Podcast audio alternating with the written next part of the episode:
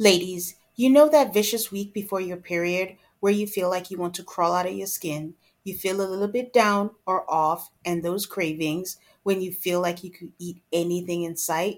Well, there's a solution for that. Now it's easier to manage your P M S with Estro Control. You have to try Hormone Harmony. Happy Mammoth, the company that created Hormone Harmony, is dedicated to making women's lives easier.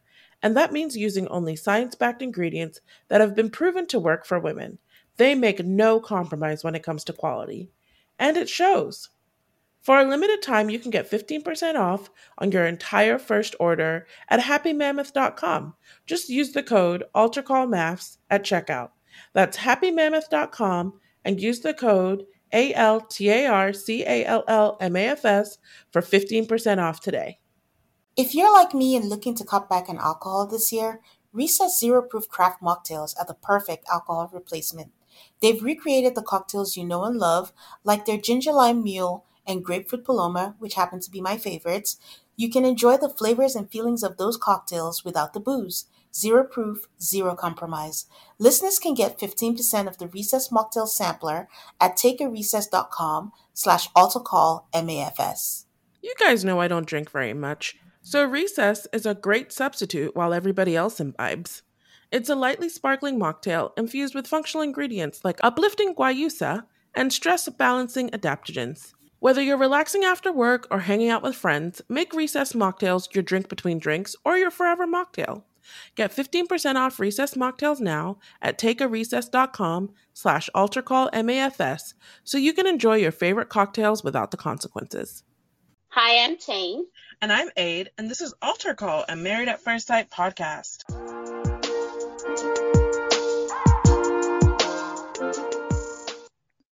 Welcome to week thirteen. We have made it to thirteen weeks. thirteen is an unlucky number. Not unlucky for this episode. I think it was a good episode. I listen, I read this blog, and it's like every week his post is like things are happening. And that was what was running through my mind is I'm like, things are finally happening after like weeks of nothing. Yeah, that's true. It was a welcome action-packed episode from the dull filler episodes we've had for the last two weeks. So, but yeah, before we go in, I do want to address the fact that we posted that Karen looks like Kelly Rowland on our Instagram account.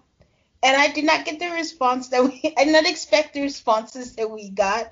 Um, a lot of people don't agree, which is fine. I mean, no one needs to agree, but I didn't expect people to be um, angry, so to speak. Maybe not angry, but just like, I think one of the comments we got was like, don't disrespect Kelly Rowland like that. So I'm like, but Karen is pretty and Kelly Rowland is pretty. So what's the problem here? And they do look alike. I agree with you. They don't look like twins, but they definitely look alike.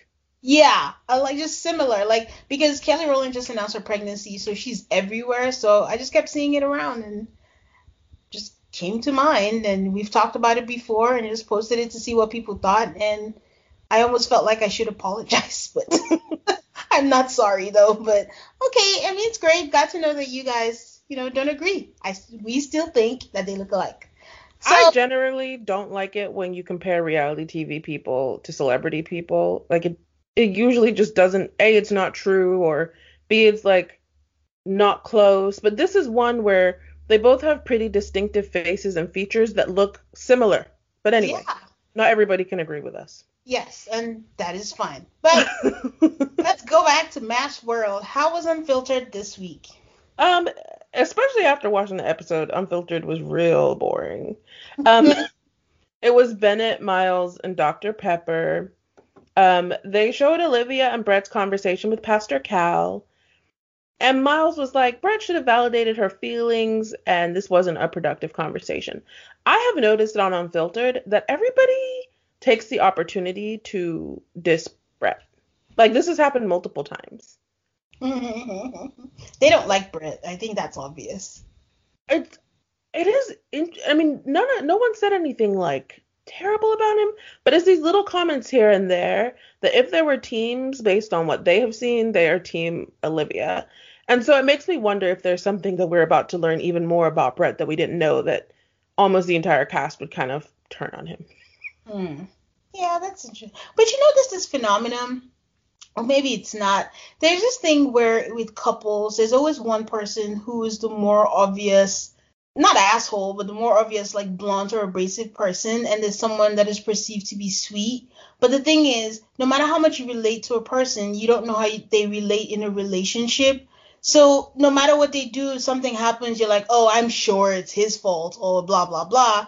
You know, so Olivia is the delicate angel here that, you know, a lot of people are rooting for. But at the end of the day, both of them are not in there, because with this episode, I had some thoughts. Like, I've always wondered why people are so harsh on Olivia. But this episode, I I I felt adjacent to those thoughts for the first time. So, and, um, you know, we'll get to it. But I, I also think that they have had now, especially like Miles, who's been on Unfiltered now, so like a few times. They have that additional insight of getting to watch selected clips on T V. And while those clips might not be, I, ju- I do, maybe it was because from the word jump with the whole bachelor party thing, they yeah. just weren't feeling him. But yeah, every single time it feels like someone will take an opportunity to be on Olivia's side. So I'm like, maybe there's something that they know that's feeding into this. I mean, Brett is not the warmest person that you're going to be like, you know what, I'm Team Brett. So, yeah, I can see that. That makes sense. So, Miles and Bennett are clearly friends. When the tarot card scene came up, Miles said, what are y'all doing, dude? uh, they talked a little bit about soulmates, and Doctor Pepper, like, congratulated herself for matching Amelia and Bennett because they're getting along so well. Um, they showed um, the Amani and Woody meetup with Karen and Miles, and how Miles was talking about how he, you know, he has to like beg for words of affirmation. And he says it's very hard to deal with the lack of words of affirmation. It's not Karen's thing to give or receive. You're just like, what? But um, Doctor Pepper's like, you have to learn a new language, and it's okay for him to ask her for what he needs. Bennett says that this whole experience is like a learning experience. He says he feels like there isn't a power dynamic because he's not preoccupied with how he's coming off. It's very healthy and organic and easy. And so Jamie then asks Miles, are you falling for Karen? And Miles says no. He like, says that she's great, et cetera. And he talks a lot about how he wanted to marry his best friend. Um, and they're working towards that, so he's happy, but he's not in that, like, falling phase yet. Bennett says the idea that he's an, a husband seems very abstract. It's like a title you have to grow into or earn over time. So when Jamie asks questions on Unfiltered, it is in the context of where they are in the episode or now? Where they are in the episode. Everything gotcha. In Unfiltered assumes that we are no further along than the episode we just saw. Okay. So, yeah, Doctor Pepper is like, Married at First Sight is about working hard and putting effort into it. And they just believe people are more willing to work hard um, in marriage than they are if they just have to swipe left or right. And Miles says, I'm happy where we are. And Doctor Pepper is like, Miles and Karen look promising. And then Miles ends the show by singing the theme song, which made me laugh because, as we all know who watch this show, that theme song is a little bit annoying and catchy at the same time. So I'm like, dang, even Miles is tired of hearing this music just like we are. It's funny. It's all or nothing. No holding back. No holding back. And that's why we have a podcast and not a song, people. So is that it for the week? That's it for Unfiltered. It wasn't very good. Okay. Well, we'll just get right into the thunderstorm that hit this week. Things get really real as quarantine hits. And the couple's experiment is extended. They encounter a new part of the journey that has never been experienced in all of the seasons, being on lockdown with all of production shut down. It was great. I love the little like placards that they put up to tell us the situation. I don't know, with the doomy, like gloomy music. It was it was great. I just this episode. What did you think of this episode? I, like I said, it was great. It was like a lot happening. I like when things are moving. We got some resolutions. We got people talking. The lockdown brought out things and people. It was like a demon running through, and I was here for it. Oh, it was wonderful. It was wonderful. And the thing about the, well, you know, I never stopped working, but the early days of lockdown, it just felt like you had all this time that you never had before. And like the longer it goes on, the more it becomes the new normal. So I just remember that, like, when I see them, like, loafing around on the sofa, watching entire seasons of television, I'm like, yeah, that's quarantine life, the early days. But let me do say this. I do say they were pretty chill for people in quarantine. That was not my experience. I was panicking hardcore. I had no idea what was happening. I had no, but I don't, they probably didn't show it, but a lot of them just seemed, nah, par for course, we just get to stay home. No one seemed so concerned or worried or, like, I think that's a good thing, maybe, that they took out the panic aspect of it. You know, no one wants to relive those beginning days. Because I was standing in line like at the so grocery store, going yeah. to six grocery stores to go get your toilet paper. Yeah. No one wants to, you're right, no one wants to relive that. So, yeah. So, our first couple of the week was Amelia and Bennett. And what I find interesting is that Bennett is a theater director, and so I I think these two probably did the best job of being self-produced, and I'm going to attribute that to Bennett's profession. um, so we start with Amelia deciding to give herself a haircut, and I noticed in last week's stand-up, her hair was already cut, so we know they film those stand-ups whenever, but I was like, okay, that's when you cut your hair. It was the beginning of quarantine. Um, they start talking about expanding the family by getting a rat. I just kind of... Um, I thought it was cute when they drove by her house and she's like, this is the house that I was born in. Then they started talking about Bennett and his one square to wipe. And I was like, oh, my God. Um, I was grossed out by that. I was like, there has to be a shitstorm in his ass cheeks. Oh. Square? One oh. square. And then you mix that up with you telling us that he said hygiene is not his strong suit. Okay, that was not a good combination. Every time I hear something about Bennett's hygiene, I wish I wouldn't. He manages to, I don't know what he smells like, but he manages to look decently clean. And I'd prefer to just keep that image instead of this nastiness. I so, will say getting a rat is just as gross. They didn't say a mouse. They said a rat. I didn't take them seriously. And that's the only way I could. I don't put anything past them. I'm pretty sure they want to get one. Oh. They overall seem to really, like, be...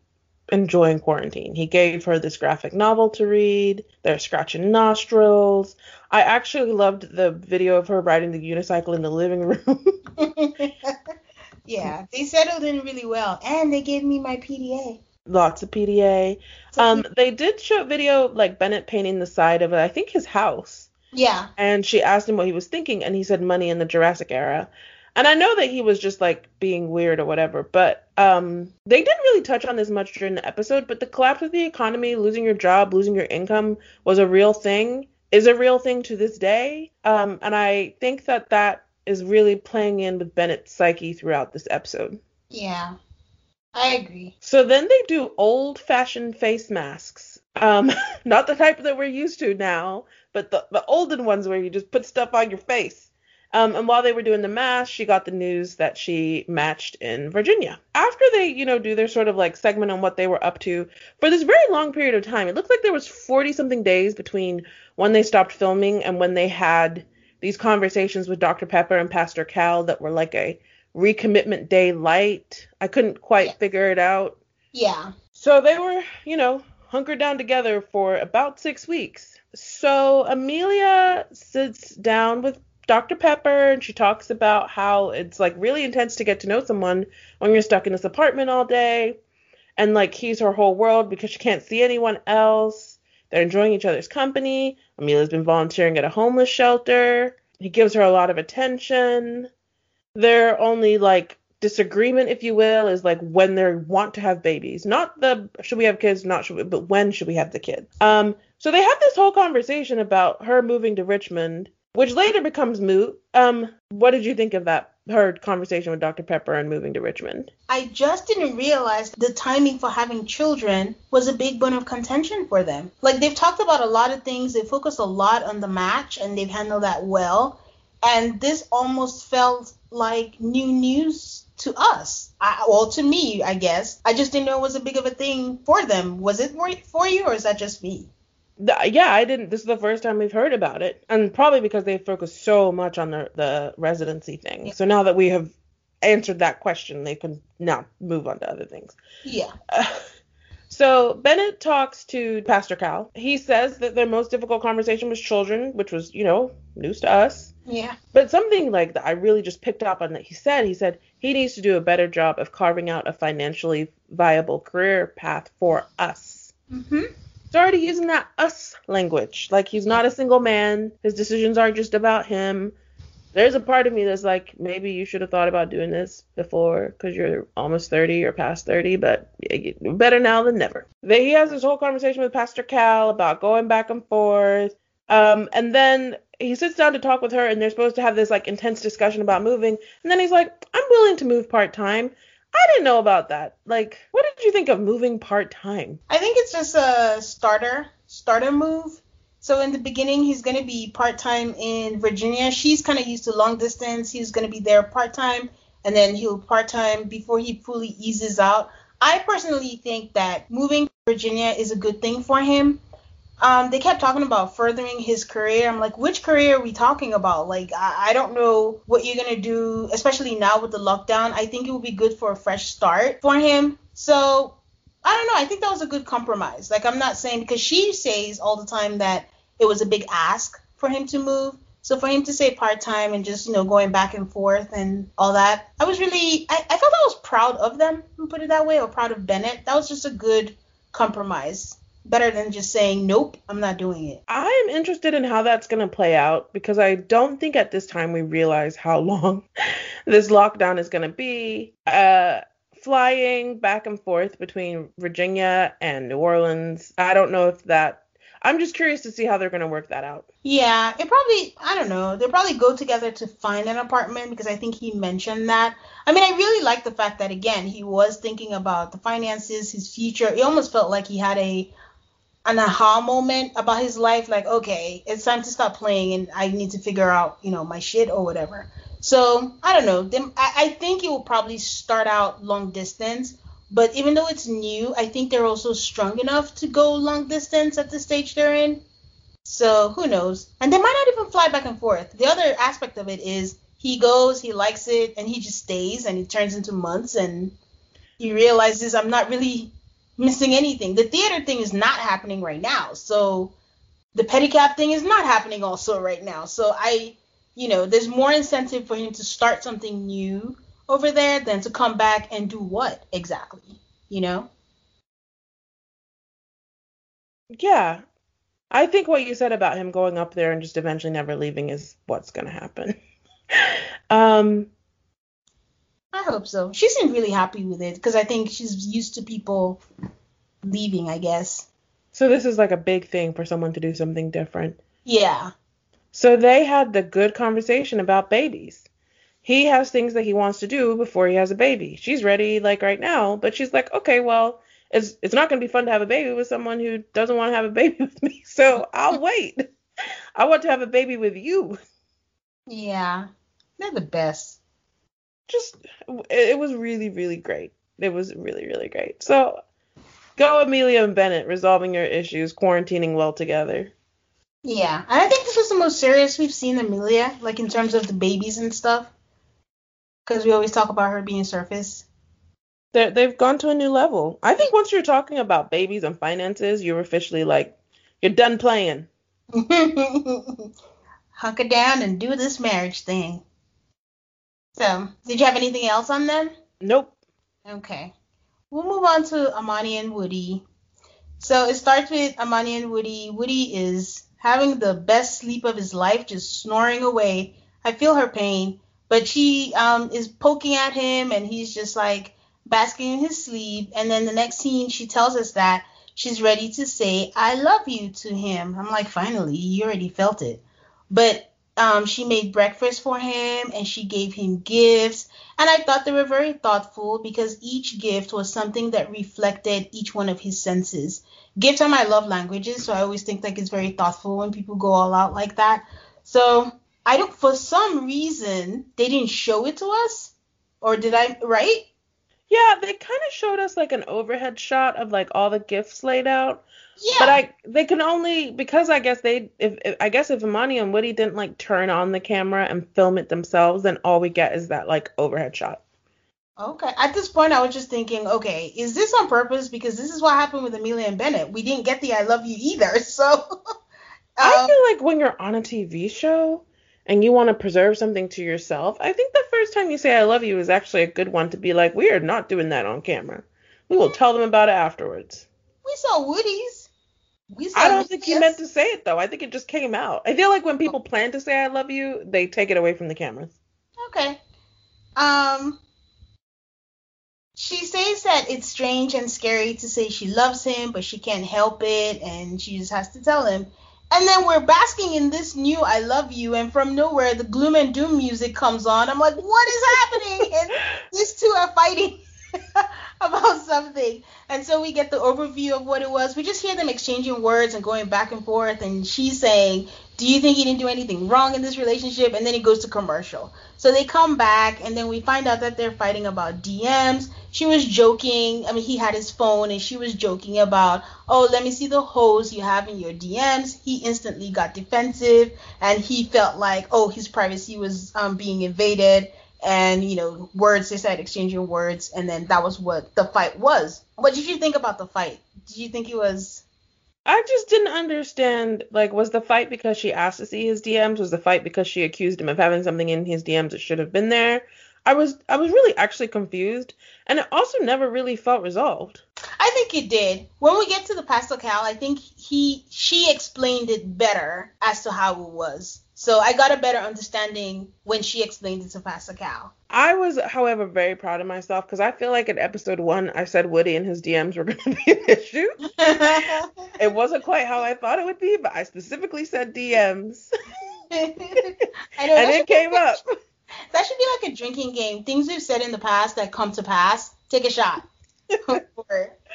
So she said um, she's talking to Pastor Cal, and like Ade mentioned earlier, all the couples are going to go through this. We finally get to see Doctor Pepper, and we finally, not not finally, we've seen Pastor Cal before, but we see him again, and, you know, they get to speak. And like Ade said, we couldn't decide if this was a recommitment ceremony for those who are new, or actually the older people. It wasn't there in the beginning, but now they have a recommitment ceremony where halfway through or after the one month, they ask you, do you want to stay? Or do you want to leave? But it wasn't quite official. It was just a one-on-one. You guys talk and then decide what it is you want to do.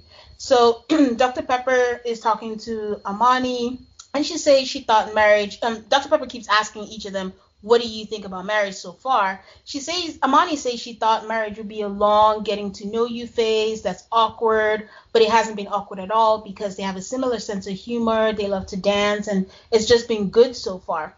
Doctor Pepper asked her about her feelings. She tells her that Woody got there sooner, but she does love him, and she has reciprocated and told him that she loves him.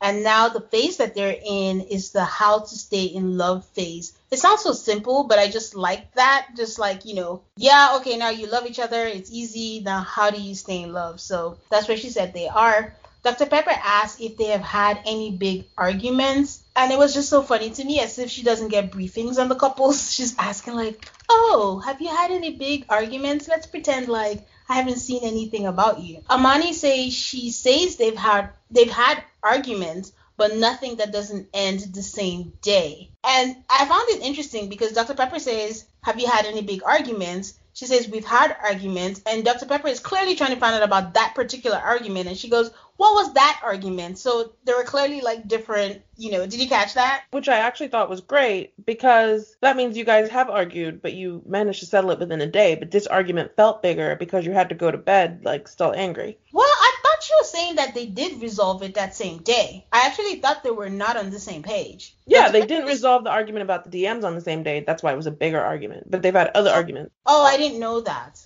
I didn't get that sense that it wasn't. Because Doctor Pepper was saying, have you had arguments? And then she goes, oh, yeah, we've had, but we ended on the same day. And then Doctor Pepper says, tell me about that one. So maybe they clipped something out. So, okay, I didn't get that. Um, so they talk about the fight. She tells Doctor Pepper about the fight. But she says the overarching issue was he misunderstood her, and afterwards he listened to her, and then he understood where she was coming from. So I think Woody was in, is, is it fight or flight mode? Like, he just instantly, he what he told Pastor Kyle later was like, he didn't know what was in the D Ms, and he's like, uh, what she, Why is she trying to get there? He was trying to preempt a future fight and cause the fight in the process of trying to preempt it. But, I mean, Amani did seem really over it. She says the one thing she was worried about was for him wanting kids ASAP. And I'm like, wow, this kids thing. Everybody just wants kids immediately. I also didn't know that was their biggest thing. But it kind of makes sense because they have at least talked about, you know, kids in the past. So it's Woody's turn to talk to Pastor Cal. I am not feeling Woody's hair. But he tells Pastor Cal that he doesn't really have any downsides. They've said I loves you. Oh, I said I loves you. I love yous. And he made her feel comfortable. And oh, because Pastor Cal said, how do you feel you got her to get to that stage? And he said, I made her feel comfortable and I was consistent and I continued to show her that I am the man that I said I am, which I think is so good because I don't know if you've heard this saying where they say women want security, and I think Woody gives that to Amani, like just shows her. And unlike some people, Karen, she's not sitting there saying, is this really you? Show me your bad side. I don't, she's just basking in it. So Pastor Cal asks Woody about the fight, and he admits that he was defensive and he is not an argumentative person. Were you surprised about that? Uh, I was surprised. I mean, I guess what do you mean by argumentative? I think Woody's assertive, but I guess no, he's not argumentative. I feel like is someone who just starts arguments for the sake of it. Yeah. I actually thought he meant to say confrontational, but I was like, okay, maybe he does mean argumentative. But then he did follow up by saying that he's not one for beating a dead horse. So if we're going around in circles, he'll just, you know, let it be, which again, a testament to Woody's maturity. And then Pastor Cal, they talk about kids again and how they want kids. And Pastor Cal, in the best roundabout way, asks it basically if he's going raw. And Woody is so taken aback. He's like, oh, we're just going to ask that? Like, we're just going there? I thought that was funny. And I'm like, maybe he was like, but you already asked me this one time and that was one time too many. So now we have to do this twice. That's true. He has asked. Was it him? Oh, yeah, it was him. I was it was him. Like, it was him. But um, he just says, no, they're practicing safe sex. And he says, again, if he didn't love her, he wouldn't mention kids. Um, he does say that he needs to listen more. When they're talking, again, because, again, the, the way it goes is the woman talks with Doctor Pepper, the man talks with Pastor Cal, and then the couples come together and then recap what they all talked about and things they need to resolve. So Amani and Woody are having their recap. And the kids thing comes again. And Woody says, I just want a Scorpio baby. What is wrong with this man? First, he wanted a honeymoon baby. And then now he wants a Scorpio baby. Which, if based on what he said before, I think he's a Scorpio. And why would you want your... If you believe in that, then I would think that you wouldn't want your kid to be the same sign as you. Because it's bad for the chakras or whatever. Well, if you were a vain person, you would want, like, a spawn that is like... Thinking about that, it just sounds nice. He's not really putting thought into it. He's just talking. So Amani brings up the puppy again. She goes, well, you can get a Scorpio baby. You know, if you want a Scorpio baby, you can get a Scorpio puppy. Either way, they laugh about it. They resolve it. They just wait for a Scorpio baby and a puppy. And then they do the heart symbol with their fingers. And then they say black love. And then he asks her, are you scared? And she actually says, not anymore. And he says, I honestly thought he was kidding, but he went all serious for a second, and he's like, "I'm scared that I'm not, I'm not being, I'm not gonna be that guy." I and think I thought, he was talking about parenthood. Oh, I thought he was no, I thought he was talking about himself. He was like, because he said, "Are you scared?" And I felt he because she just said, "I love you," and before she said, he's asked her many times, and she says, "Yes, I am scared, but I'm not anymore." And he said, I'm scared of not being that guy. And she says, no, you're enough, that you're doing what you should do with me. So I think it was relationship wise. That's interesting. So because I literally maybe it's because I I don't know, maybe I misinterpreted this. I thought that he was talking about parenthood and being a parent and whether he was going to be good enough to do it. And I was thinking, you have a lot of unresolved issues there, like rightfully so. Sometimes the way Woody talks about having a kid makes me a little bit like, I think you need to go back to therapy because I think it's okay to have kids, to resolve things, to do things better than your parents. That is a valid reason to like one of the valid reasons to have children, but you can't cure that hurt by having your own kids. So I just, I don't know. Sometimes. Yeah. That's what I was hearing.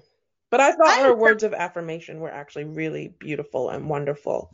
You are enough. You have enough. You do enough. Like it was really nice. Yeah, it was. Well, I read it as a relationship, but to your point of what you're saying, I get you do have a point, because it's no different than what I feel about Miles just wanting to be a husband so bad. I think they're akin, like they're about the same thing of Woody wanting to be a dad so bad and Miles wanting to be a husband so bad.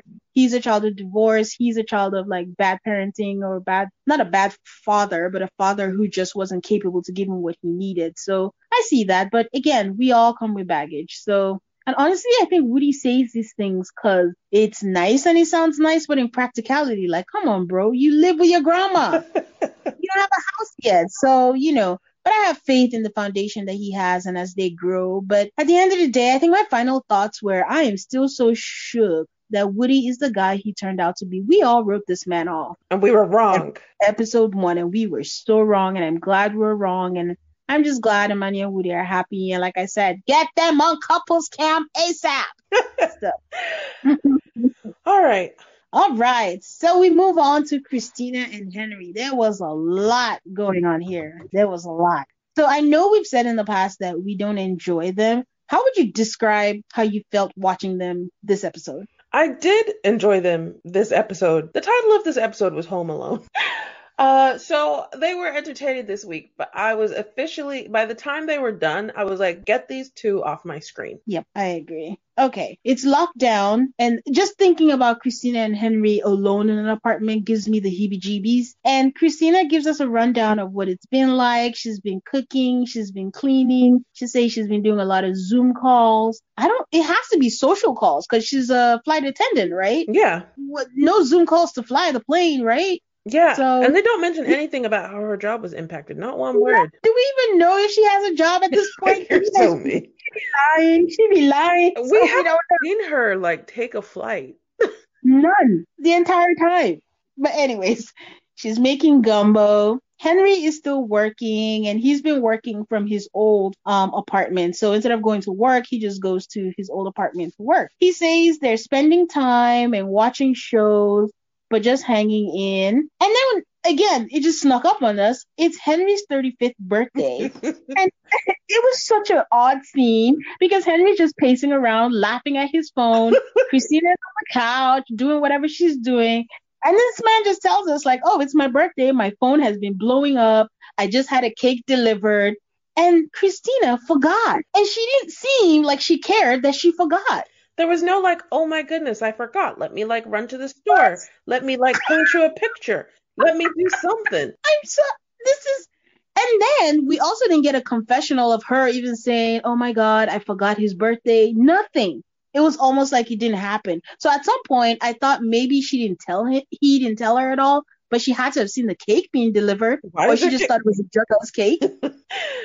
He's like, she's like, one of your hoes out there is sending you a cake. Like, no, it's my birthday. Maybe you should care too. But then he says, you know what? I don't blame her, but let me tell you that if I was the one that did that, the reaction would be different. I, I, I see no lies. No lies detected in that, Henry. Mm-hmm. Me either. No lies detected. But sometimes I'm just like, Henry, you don't have to be chill about this. This is truly an asshole move. You can be upset. But I don't yeah. think he cares about her enough to even be upset that she forgot his birthday. Listen, for a second, I even thought, like, was he even going to tell her about the birthday? Because he's like, you know what? I don't want that bad juju on my birthday. Just keep it. I don't even want anything about you.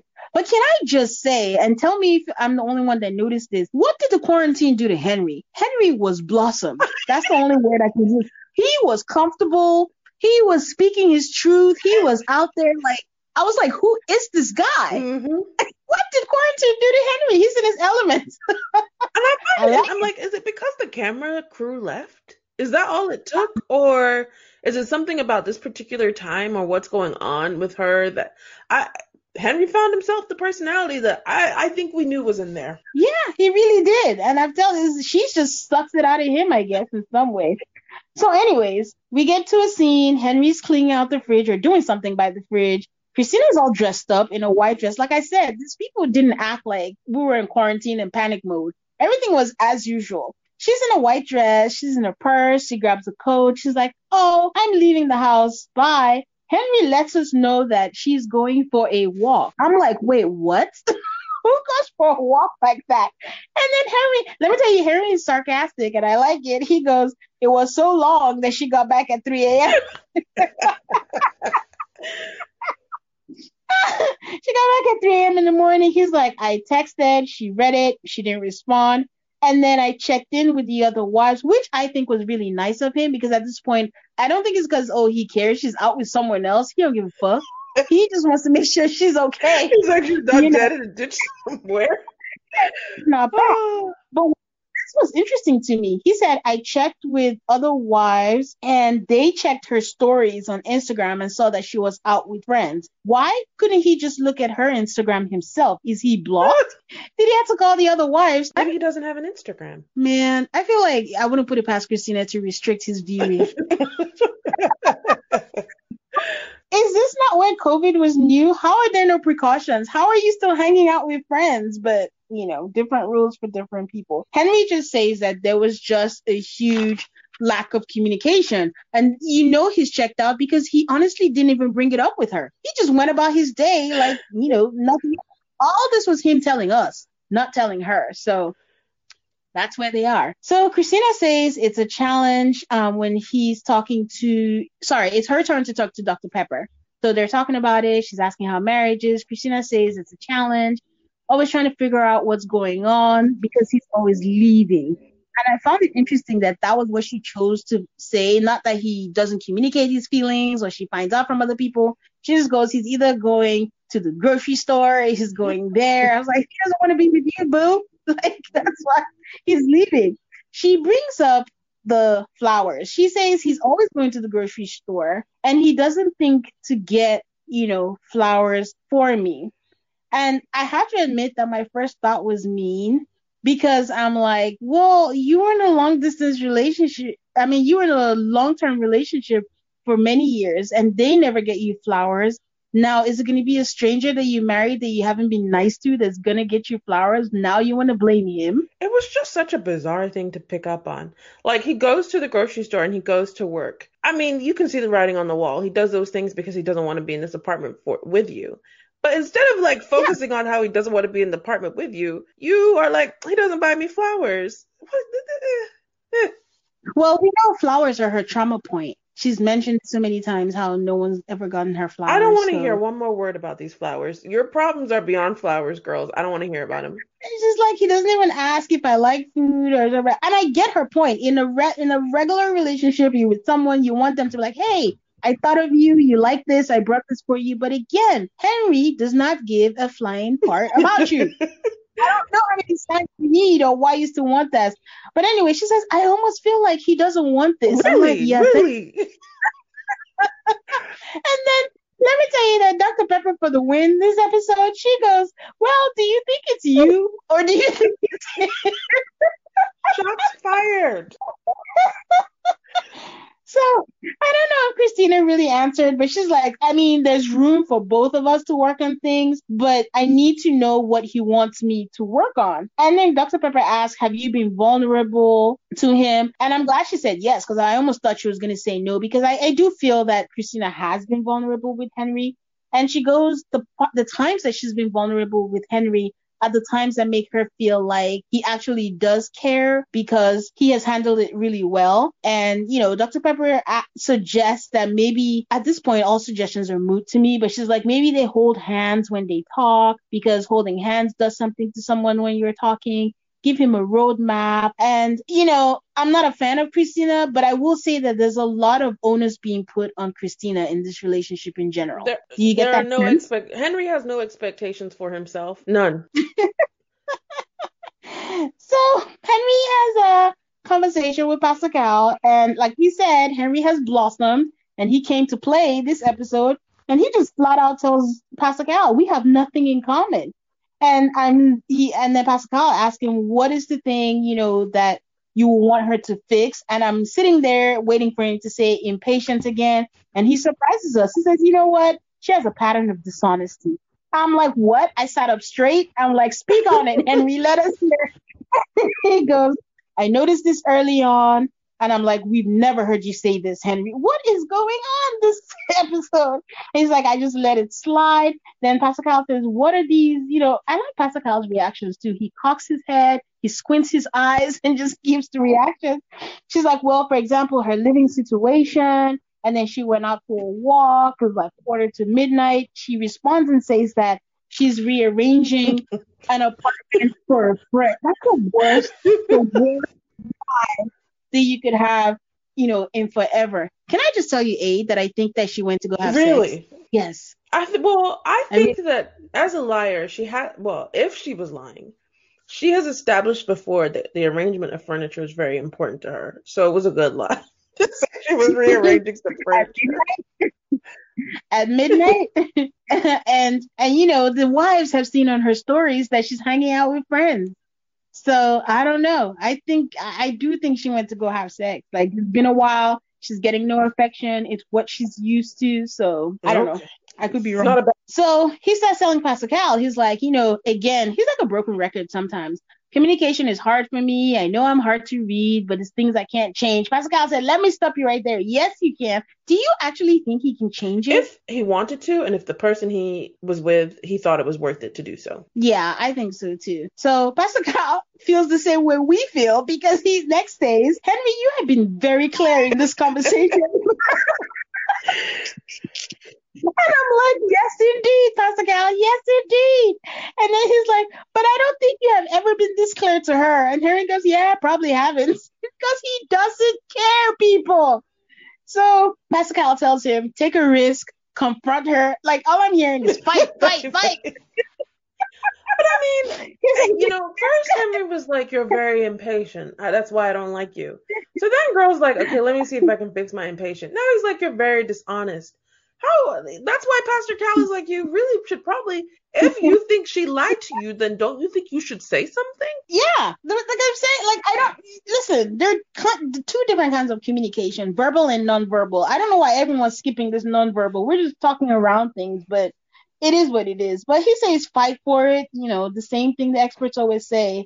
And I'm like, all caps, I wrote down in my notes, he doesn't want it. I don't know how many times I said it during their scene, but it is what it is. Oh, he asked her, um, Pastor Cal asked him, so is this something that you feel like you want to keep fighting for? And I noticed there was a pattern between um different couples where each of them were like, um, I don't know, because Olivia said it, Miles said it, Henry said it, you know, but they all had I don't knows, and then they stretched it out. But at this point, I really fully expected Henry to say, I don't want this anymore. I, what do you think Henry is fighting for? I don't, I don't know. So frustrating. So he tells us we're not going in the right direction. Well, this is right before he has the conversation for the recap. He's like, we're not going in the right direction. I'm kind of nervous about this conversation, but it has to be done. And let the chips fall where they may. I've never seen any white flag sentence more than that, because he's like, okay. The so, thing that, I mean, many things bother me about Henry, but one of the things is like he acts as if life is just happening to him, as if he's yeah. an active participant in his own life or his own very shitty marriage. Yeah. Anyway, just, life is not happening yeah. wherever you are, wherever you are. Yes, there are things in life that happen to you, but life is not happening to you. You are living your own life, and you might need to take some actions every now and then and stop sitting there and acting as if the people around you are just controlling everything. Speak on it. Preach. That's my motivational speech for the day. So Henry continues with his newfound mojo, and he flat out tells Christina that, you know, she's been deceptive, and she's like, what? What? And then he brings up the example of where she lived. And she starts lying to us as if there's no camera footage of her saying she lived in C B D. And then she goes, no, I never said that. And then she says, oh, I wasn't living there. And then Henry just goes, okay. Honestly, there was nothing else to say besides okay at this point. That was on camera. He, he sure did. He really did. There was a camera there. I wasn't even sure they were going to edit that part in, although once they saw this, they probably did. But he's like, I distinctly recall when she said that lie. There was a camera there. Yep. Yep, and the pr- reality T V producer is always on hand to produce those receipts. But um, Henry does say it's almost like you say things that you think I want to hear. And we've mentioned before how Christina is a petty Betty. She says, whoa, I could say the same thing about you. And then Henry's like, no, you can't. I'm always honest. Henry's way of being honest is like, well, if I don't say the truth, but keep it inside, then I'm always being honest without saying anything. That is true. There's a difference between, you know, speaking it out and keeping it in your head. But I will say that Christina was emotionally manipulative because she starts crying and she starts saying, Doctor Pepper gave me good advice, but this conversation makes me want to shut down and I don't even want to do it. That it's almost like he's drawing conclusions about her instead of asking, and they speak two different languages and he's checked out and he doesn't want her. And all the while, Henry's just staring at her. But where? Okay, I got a little like fussy with this because when Henry said pattern of dishonesty, I was like waiting for like a whole list of like, these are all, you guys have now been married for ten weeks, ten weeks, and you pull out something yeah. from the beginning and you pull out something from very recently. That is not ten weeks worth of lies. And this whole like, where do you live thing? It's a problem, but I didn't really like... I felt like Henry's just looking for reasons to get out. And it's like, dude, you don't have to provide receipts. You can, there's the door. Leave. Yeah. Yeah. I agree. But it's true. But I feel like they just pulled out stuff for us again that, you know, Amelia and Bennett really had kids. Timing was a whole thing for them. And then now we're finding out that, you know, this pattern of dishonesty, this is the first time that we heard it. But I think, you know, all that time in lockdown, what was it, forty days or whatever? The producers had time to redo storylines, I think. I don't know. Because you're right. A pattern means one, two, three, but we're just getting something that happened in the beginning that you never brought up. That's the other thing. That's the only explanation for some of these things that we're hearing for the first time in this episode or something. Because even, you know, like you said, you're right. The whole pattern, and you bring up only two examples, and even the walk, he still never even got around to bringing that up with her. And honestly, I would not, I mean, not that these two are in any way in a functional relationship, but I would not blame her for lying about, go- when Henry says I go to, you know, he goes out, like it appears he's kind of doing the same thing just during daylight hours, and she did it in the evening. I-, I don't know that he has a moral high ground to stand on and call that a lie. Well, she did. When you say you're going for a walk, not I'm going to hang out with friends, that's a blatant lie. And then also when you go out as a married person and you don't tell your husband where you're going and you come back at three a.m. from a walk during the daytime, yeah, that's a blatant lie. We didn't hear how long his two trips to the grocery store took. That's all I'm going to say. Okay. So again, Henry just, you know, stares at her and then he goes, um, I don't see the point in giving up. And I banged my head on the wall. Why don't you see the point in giving up? Give up for us, if nothing else, because Christina says how. And then he goes, there's still a lot to learn. What? Uh, anyways. Take your goes, L and go. Like, just move. Just just go with it. But she says it doesn't seem like he cares. And at this point, no, thank you. I'm like, oh, my God, yes. She's giving up. And she gets up and she walks away and he says, I don't know what else you want me to say about it. Throws her hands again. Like I said, she walks away. And Her- Henry says, at the end of their scene, Henry says, Christina hasn't been here much and texted since we had the talk. She texted me and said she would like to talk. And then she tells me that a reliable source says that he was gay, he being Henry and the person who texted, and said they were sleeping together.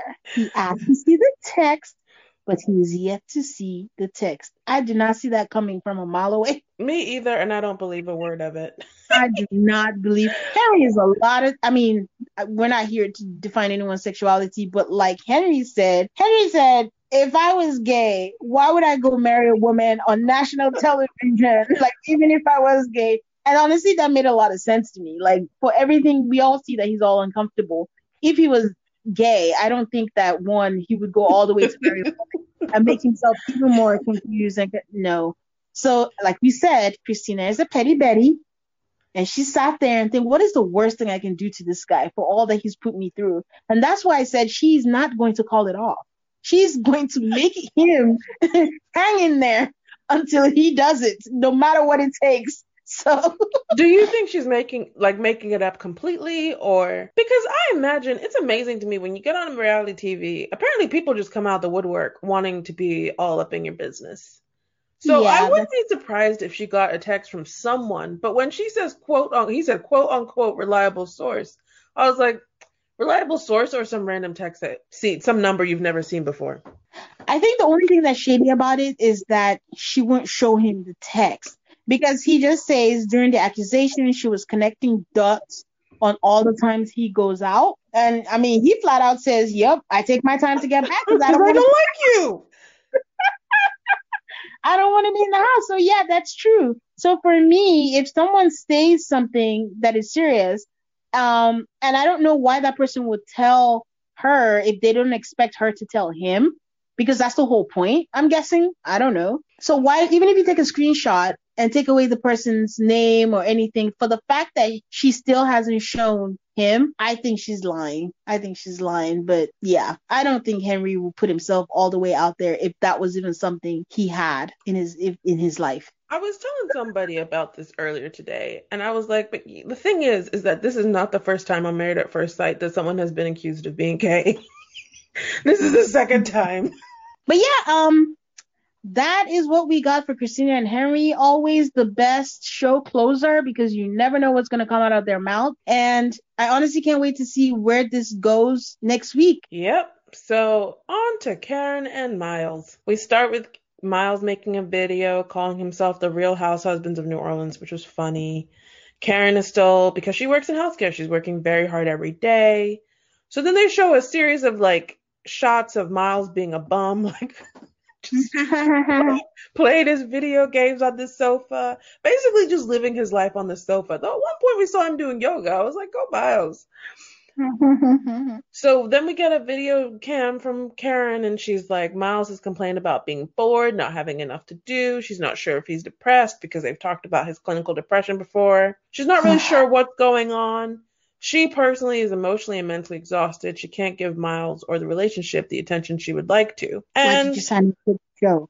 I did feel like, like we haven't quite figured out what Karen's job is, but I would imagine that if you work in healthcare during this time, it, it's very stressful. And like we can see her even at one point, it looks like they're sitting on the couch. It's like the middle of the night. He's like watching T V and she's still on her computer working. So, okay. So yeah, you're right. We haven't figured out what she's doing, because at some point they called her a program manager, and then on her title card, they called her a project manager. So if she's a project manager, it could be a bunch of campaigns as medical that she's just facilitating. But I'm going to be a terrible person and admit that when she was on the computer, when Miles was looking for affection, I honestly didn't put it past her to just be on her computer just so she doesn't have to do the alternative, which is give Miles attention. But I know that's a stretch, but that was my thought. So, so well, because how do you say I don't have the energy to give Miles or the relationship the attention they need to? Is it because this is an experiment? Because if you were really married, wouldn't you have to work at it? Like the whole point of a relationship or marriage is something you have to work at it. It just doesn't happen magically. So you do your part. So I didn't like when she said that. Uh, I just, I, I'm going to hold my, I just think it was a very difficult time. I can say that at the beginning of COVID, the way my job was, the amount of hours I had to work, the Saturdays and Sundays, the whatever, I would not have time to have devoted to like a pet penguin, much less another whole human being. So I'm just giving which, Karen the benefit of the doubt on that front. Which is fair enough, but you have to remember that she keeps griping on the fact that I just need him to tell me what he wants. I just need him to tell me what he wants. But when he does, you say, I don't have the capacity to give it to you at this point. Uh, okay. I'm not picking on Karen. I just, we don't think the same way. So. Mm. So then Miles says, I don't feel wanted by her. She can't even say, I want to be with you. And if you can't say that, then this isn't what you want. Honestly, I was, it was great. It's great. I'm like, yes, Miles. You reached this breaking point. So, Doctor, for some reason, all of the experts felt the need to like soliloquy about how we feel so bad that we haven't seen you. We get it after the first or second time. By the time we're on the third, fourth couple, oh, I just feel so bad. Usually at this point, I would have talked to you. You guys have four weeks and I didn't see your face, so stop crying. Um, Karen says to Doctor Pepper, there's definitely good parts. Miles is a good person. We are trying to do small things about each other. We have to talk about Miles's nickname for Karen. Killer. It's terrible. I, I mean, I kind of liked it. It's very empowering. I just, maybe it's because I'm like, that seems like a really bad nickname, but she, I guess she seems fine with it. I liked it. Because it, those, there's a scene when they were showing her going to work every day or whatever. Like, I can just see him. There was one scene where he tapped her ass. I saw that. And I can imagine him just tapping her ass like, go get him, killer. So I like it. It works. I mean, he tried to kiss her, but that was a fail, but that's okay. You know. Doctor Pepper says what we've all been saying. It's all about your needs in this conversation. So I'm like, come on through, Doctor Pepper. And you've said things in the past that would not encourage openness. You've accused him of being not masculine. And then they play a whole bunch of clips of her just being like, don't cry, be a man. Like... Do you see that last week I was complaining where I was saying, don't tell them don't cry. Like, that's not nice. And I was so, I felt vindicated when they put that scene up. I was like, yes, Doctor Pepper, call her out. And producers. And then Karen says, oh, you know, I just need to find out if he's going to be that masculine figure for me. I don't need a girlfriend. He called her sis. I'm your wife. I'm not your sis. Which, honestly, I was on, this is the thing with Karen, like, I was on her side in that one, like, no matter what a nickname is, if you tell someone, don't call me by that nickname, that should really be the end of the discussion. But, like, in the context of everything else, it's like, oh, you're not a man because you called me sis? Come on. Mm-hmm. I think she was reaching at that point because she was not happy when Doctor Pepper called her out. Yeah, so how do we give each other what we need to move forward? So then, after, you know, she says she's willing to work through, work on things and give him what he needs. Which, you know, less talking, more doing, Karen. Um, so, but can I just ask again? This is why I keep asking, because she mentioned it again. This is what I've been asking of Miles, that I want him to show me the raw, show me the thing. How is he not in a lose-lose situation? She keeps saying, you know, he's being nice, don't bend yourself too much or whatever, and she's wary of that. But if he actually gave her the raw from the beginning, do we really believe that Karen will say, yes, he's showing me the raw, I'm sticking this out? Part of where they are today is because Miles was accommodating. So what, I, I don't think I quite grasp, even though she said it so many times, I still don't know what this girl is looking for. I don't have a lot of opinions about what he should do or what she should do at this point, because it's very confusing watching them. Very confusing. Yeah. But they do seem to always come together and come to a resolution and understanding. And they do seem to really like each other, even despite everything. So they're a mystery wrapped in a riddle. So Miles sits down with Pastor Cal and he's like, I expected quarantine to be fun. We're going to be together. We're going to cuddle. We're going to eat. We're going to have fun. And I'm like, those are realistic expectations. And they struggle to get to know each other. Um, and then Miles straight out says, I don't feel cared for. I was like, I feel, I'm so proud of you for being able to articulate that. Now he shows up. He's like, I need to feel like I'm wanted. And to her, like, affection and intimacy is like the hardest thing to do. There's no intimacy. There's no sex. There's no hand holding. There's no kissing unless I initiate. And Miles straight out says, I'm not even sure she could do this. Like, I don't, I don't know if she has the capacity for this. And then until last night, which at this point they've been together for ten weeks, he hadn't said anything. Miles is like, why am I here? Do I want to keep on doing this? Then Miles, you know, the whole masculinity thing, Miles is like, are you like trying to tell me I'm not a man? And he yeah. wonders if Karen is ready for a progressive dude like himself. Facts. Th- to be honest, when he was talking, I just kept wondering, I'm curious, what does love and relationship, what is it to Karen? How has she been in her past relationships and how have her men been? Because she talks about this masculinity thing a lot and talks about, you know, I don't want this. She basically, all the things she says she doesn't like are things that you think you'd expect in a regular relationship. So what, yeah, I guess I'm just asking the same question over and over. I'm just curious what it looks like to her. If she could describe her perfect relationship, what would she describe it as? I have zero faith in Karen to be able to even answer that question. I think that's why they're just struggling. The, Pastor Cal asks, is Miles committed to seeing his marriage through to decision day? Which I assume at this point they told him when decision day was because of this. I mean, I don't think they know. And Miles is like, I don't know. So, you know, he and Karen sit down together. Miles basically is like, do you have the capacity to give what I need? And she's like, I think I can do it. Which once, these are the types of interactions that I'm like, there must be something there that you guys are sticking with this. And um, he has a list of requests and he wants to get back to like enjoying each other and like having fun together like they were, I guess, pre-quarantine. They, they were, they were getting in that mode. So yeah, that's all I got for these two. They got a long road ahead of them. Yeah, I mean, I think the fact that she wants to try is pretty hopeful. I just don't understand why she wants to try. Like, if they, I think they, they had the grace of having extra weeks due to lockdown, and they should just be further along, I guess. Yes. So, and again, why I never want to invest in the relationship again is one step forward, two steps backward. We just, it's just going in, out. Like, do you like the guy or not? You keep saying you're willing to work, but what do you want to work? There's no point continuing if your guys are not going to speak the same love language. Miles has made it clear at this point what it is that he wants. So you can't say you don't know at this point. So if it's not, if it's like fitting a square in a, uh, a square in a round hole, then just, you know, cut your losses. But you're right. They have moments where you see them and you're like, these two have something so good that they could have. It's just, I don't know. But they ended on a very, like, I wouldn't say like a hopeful note or a negative note. They just kind of ended on an even keel. I think it was hopeful because even Miles said, honestly, before this conversation, I, I was not, I was not there because I think she told us that he said, you know, if today was decision day, I'll be out.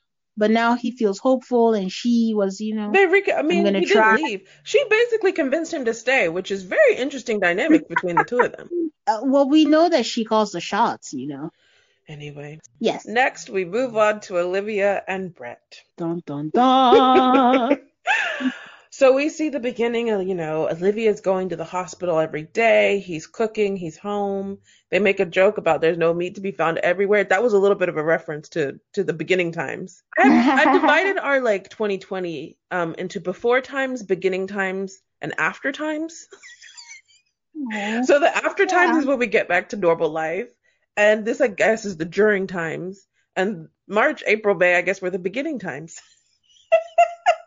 Yep. They sure were dark times. Uh, so he just he decides to tell us that one of his pet peeves is when you're watching a movie that you really enjoy, that you've picked for someone, and they're on their phone. And it's like, this is so petty. Is it? It's a pet peeve.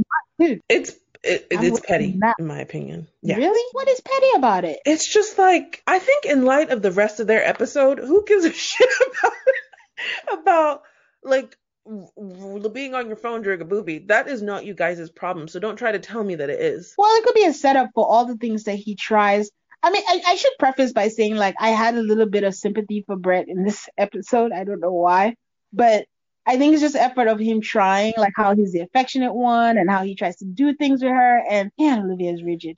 But go ahead. So it's really quiet. You know, it's been a month or so. He wanted her to come to his house to figure out like how she could move in. And he's like, she's been off for a week and she didn't come a single time. Um, they're in a stagnant place. She feels like they kind of like stopped making progress after the cameras were turned off and production left. So I guess there was a weekend where Olivia said she was going to go see her family and he thinks it's a bad idea. And Brett tells us that he can't put his life on hold anymore. So he's moving back to his house. Yep. So, this so she goes to this, her family. So Which I couldn't, I didn't know where her family lived. I was a little confused. Like, was it a four hour drive, an eight hour drive, a twelve hour drive? Like, I couldn't quite figure that out. And he didn't want her to like be traveling long distances. And then there was discussion about how she's like at work dealing with COVID every day. And she just wanted to come home and like turn off the news. And she asked him like, are you scared? And, uh, he is, uh, he's like, yeah. And she's like, well, kind of dismissive of it. Yeah. So when, you know, he asked, are you gonna, you know, he seemed really worried about her going to see her family. And then she said, you know, everything's always someone else's fault. It's my fault or production's fault. I'm like, well, production's been gone. So there's just you left. And she's like, I, she's frustrated. And then she said, you know, she got home and she's like, when I left, I didn't think I was coming back to an empty house because he just left. It's like, I just think there's a lot to unpack with this too. Because it's a he said, she said, and it just depends on how you think. But I do think that I can understand for some reason Brett's frustration. Because again, I'm on I'm one of those people who was like Brett in the beginning, where I was terrified about COVID. Like if you already work in like a hospital and then you say you want to go um visit your parents. I want to say her parents was in Texas, but don't quote me on that. Because I thought that was where um they came from, but I could be wrong. And, you know, you dismiss it. See, Olivia's issue, she's one of those people, I mean, we all suffer from it. Like, when you get to a certain age, you're stuck in your ways and you're just like, I've been doing things by my own, on my own. No one's going to tell me what to do. That's what it, but she just has to be a little flexible. Like, you know, sometimes you're not, Brett is an asshole, but at the end of the day, he's still her husband at this point. So there are just some things to discuss and to do. And I just feel like, you know, I don't know. But their breakup conversation was, was gold. So she calls him and she's like, so you just left and, and you left me with no food? And he's like, I didn't take the food. I just ate it. It's like, that's not the greatest defense I've ever heard. He's like, I forgot the coffee. He's like, you, you just left the coffee pot. He's like, oh yeah, I forgot that. She was so upset that there was no food in the house. Mm-hmm. So I think she was probably more upset about the food being gone than him. So she sits down with Doctor Pepper and she's like, Doctor Pepper says you were giving him so little positivity. I was like, ooh. And then Olivia says that she hasn't liked him for a long time and that there was no effort coming from the other side. And it felt like there was no getting over the hump. And then Doctor Pepper says, are you giving up on the marriage completely? And Olivia says she doesn't know. Her first instinct is to not give up, but it's like he, he left. I, I don't know if it's really up to you at this point. I just, I don't understand just fighting for a, be- a dead horse, because he already told her in the conversation that there's no point us continuing this journey. It's not working. We have fundamental differences. So Pastor Cal talks to Brett and he's like, they've been quarantined for six t- weeks. This time has been unprecedented. Then he starts talking about the cats fighting. I was a little annoyed with that. I'm like, you know, you didn't move out because of no cats fighting. And he's like, so I just moved home. I was just following through with the plan. And I'm like, there's, you got, I mean, not that there's even any reason to engage, but the fact that you guys can't agree as to whether or not she knew, whether or not you were moving out. Like, what? Yeah. Brett is like, we have communication issues. He also uttered a sentence that I actually listened to three times and didn't understand what it meant. I What'd he think say? That we both felt kind of more comfortable outside of where we're at, at where we are. I was like, what? And when confronted with it, there was a lot of compromise that they weren't really comfortable with.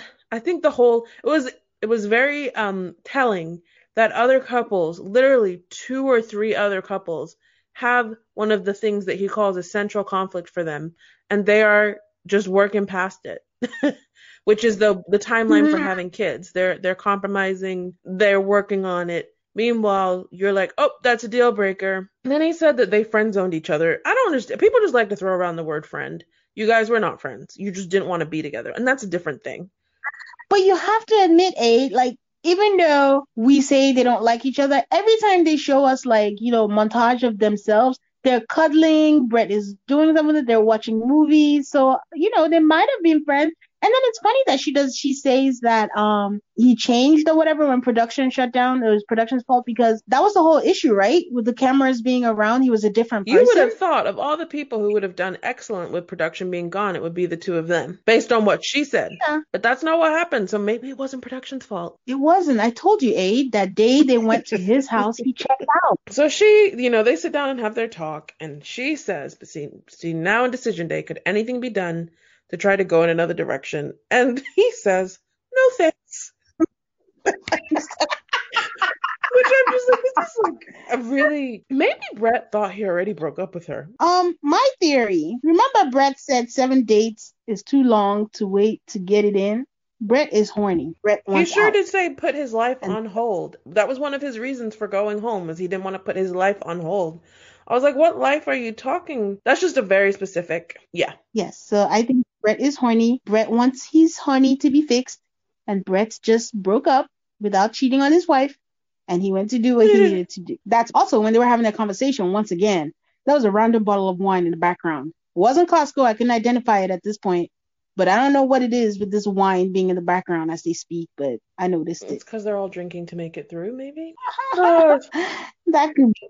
Olivia but, you says know, that she's disappointed that she took a huge risk and a chance on love, and the person at the end of the aisle didn't have those expectations. And I was like, uh, I'm not sure that's what happened here. It's not what happened. They both played their part in this. Brett is an asshole. Let's not, let's put it out there. That's not argu- arguable. But I think Olivia played her part. I was not this. sad to see them go. I was happy for both of them that this was over. No, I wasn't. It was just sad to see her say, I don't like to lose. Girl, this is not a test or a quiz or a game. It's marriage and it's not working. Be free. Go find someone. Now you can travel with someone that can afford it.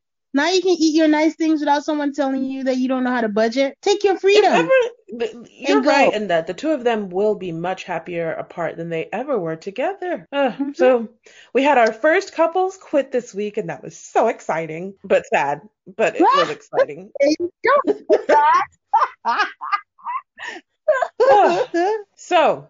Tane, who has your bouquet for the week? I hate when I have this, but I have a tie. I gave Amelia and Bennett because I don't want to underestimate the fact that they navigate through these huge things. Like, because of the way they navigate things, you think that they don't have big issues like some of these couples do. The problem is they've taken the ego out of it. Like Bennett says, he's like, yo, I'm, I, I don't care. You know, it is what it is. I just got to take care of me and mine. And they get through it so easily. I'm so glad the match thing is done. So we have nothing else to bring up all the time. So they have my bouquet. My tie is Doctor Pepper. Is there something in particular that Doctor Pepper said that earned her this award? What, the minute she told Karen, so it's all about you. I said, yes, bitch, yes. Somebody say it. But I th- I feel like she said some, you know, maybe not resolutions, but she had some insightful, shady questions that I appreciated. And I was like, you know what? This is why you're the only expert that's been here from season one, Doctor Pepper. Next season, just, you know, show your face every now and then. It'll be nice. But yeah, they both have my bouquet. Who has um, yours? My bouquet goes to Karen and Miles. Simply for not breaking up, because it would have been very easy to do at this point. Maybe they should have. But I don't see them as a couple who I'm tired of looking at on my screen. I see them as a couple that may or may not work out. So I'm glad that they didn't quit during quarantine and that they're going to continue on and keep on trying. Yeah. Who has okay. your burnt ashes? Oh, my burnt ashes goes to Christina. I, you know, it would have been Christina and Henry, but Henry found his balls this episode, and I'm living for it. It's the same thing as last week. They should just end this shit show of a relationship. But Christina is getting ugly now, you know, bringing up that I hate when people try to be petty with people by using sexuality, and I think that's really low.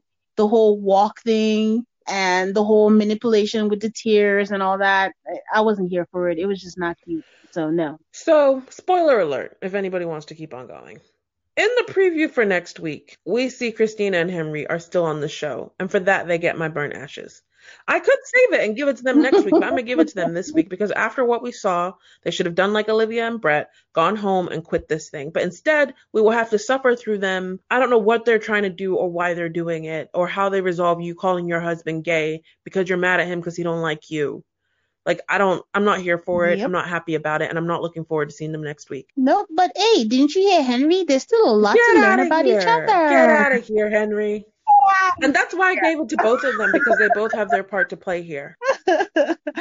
Yeah, agreed. So, as always, we love hearing from you guys, and we also love sharing your reviews. Surprise Girl says, the best, a great Married at First Sight podcast that I just discovered.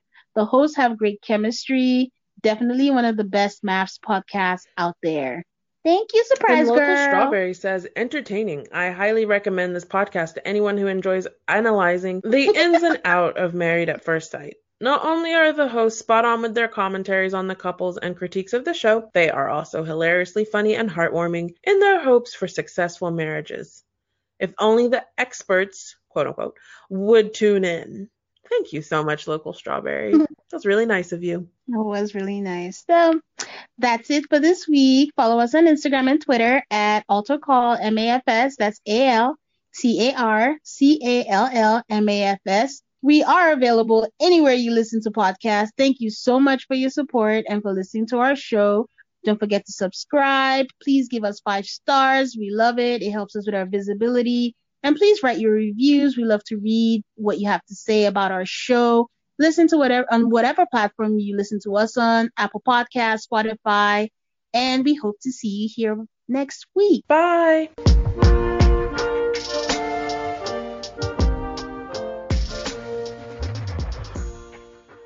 Mother's Day is almost here, and you can get her the most beautiful time-tested gift around.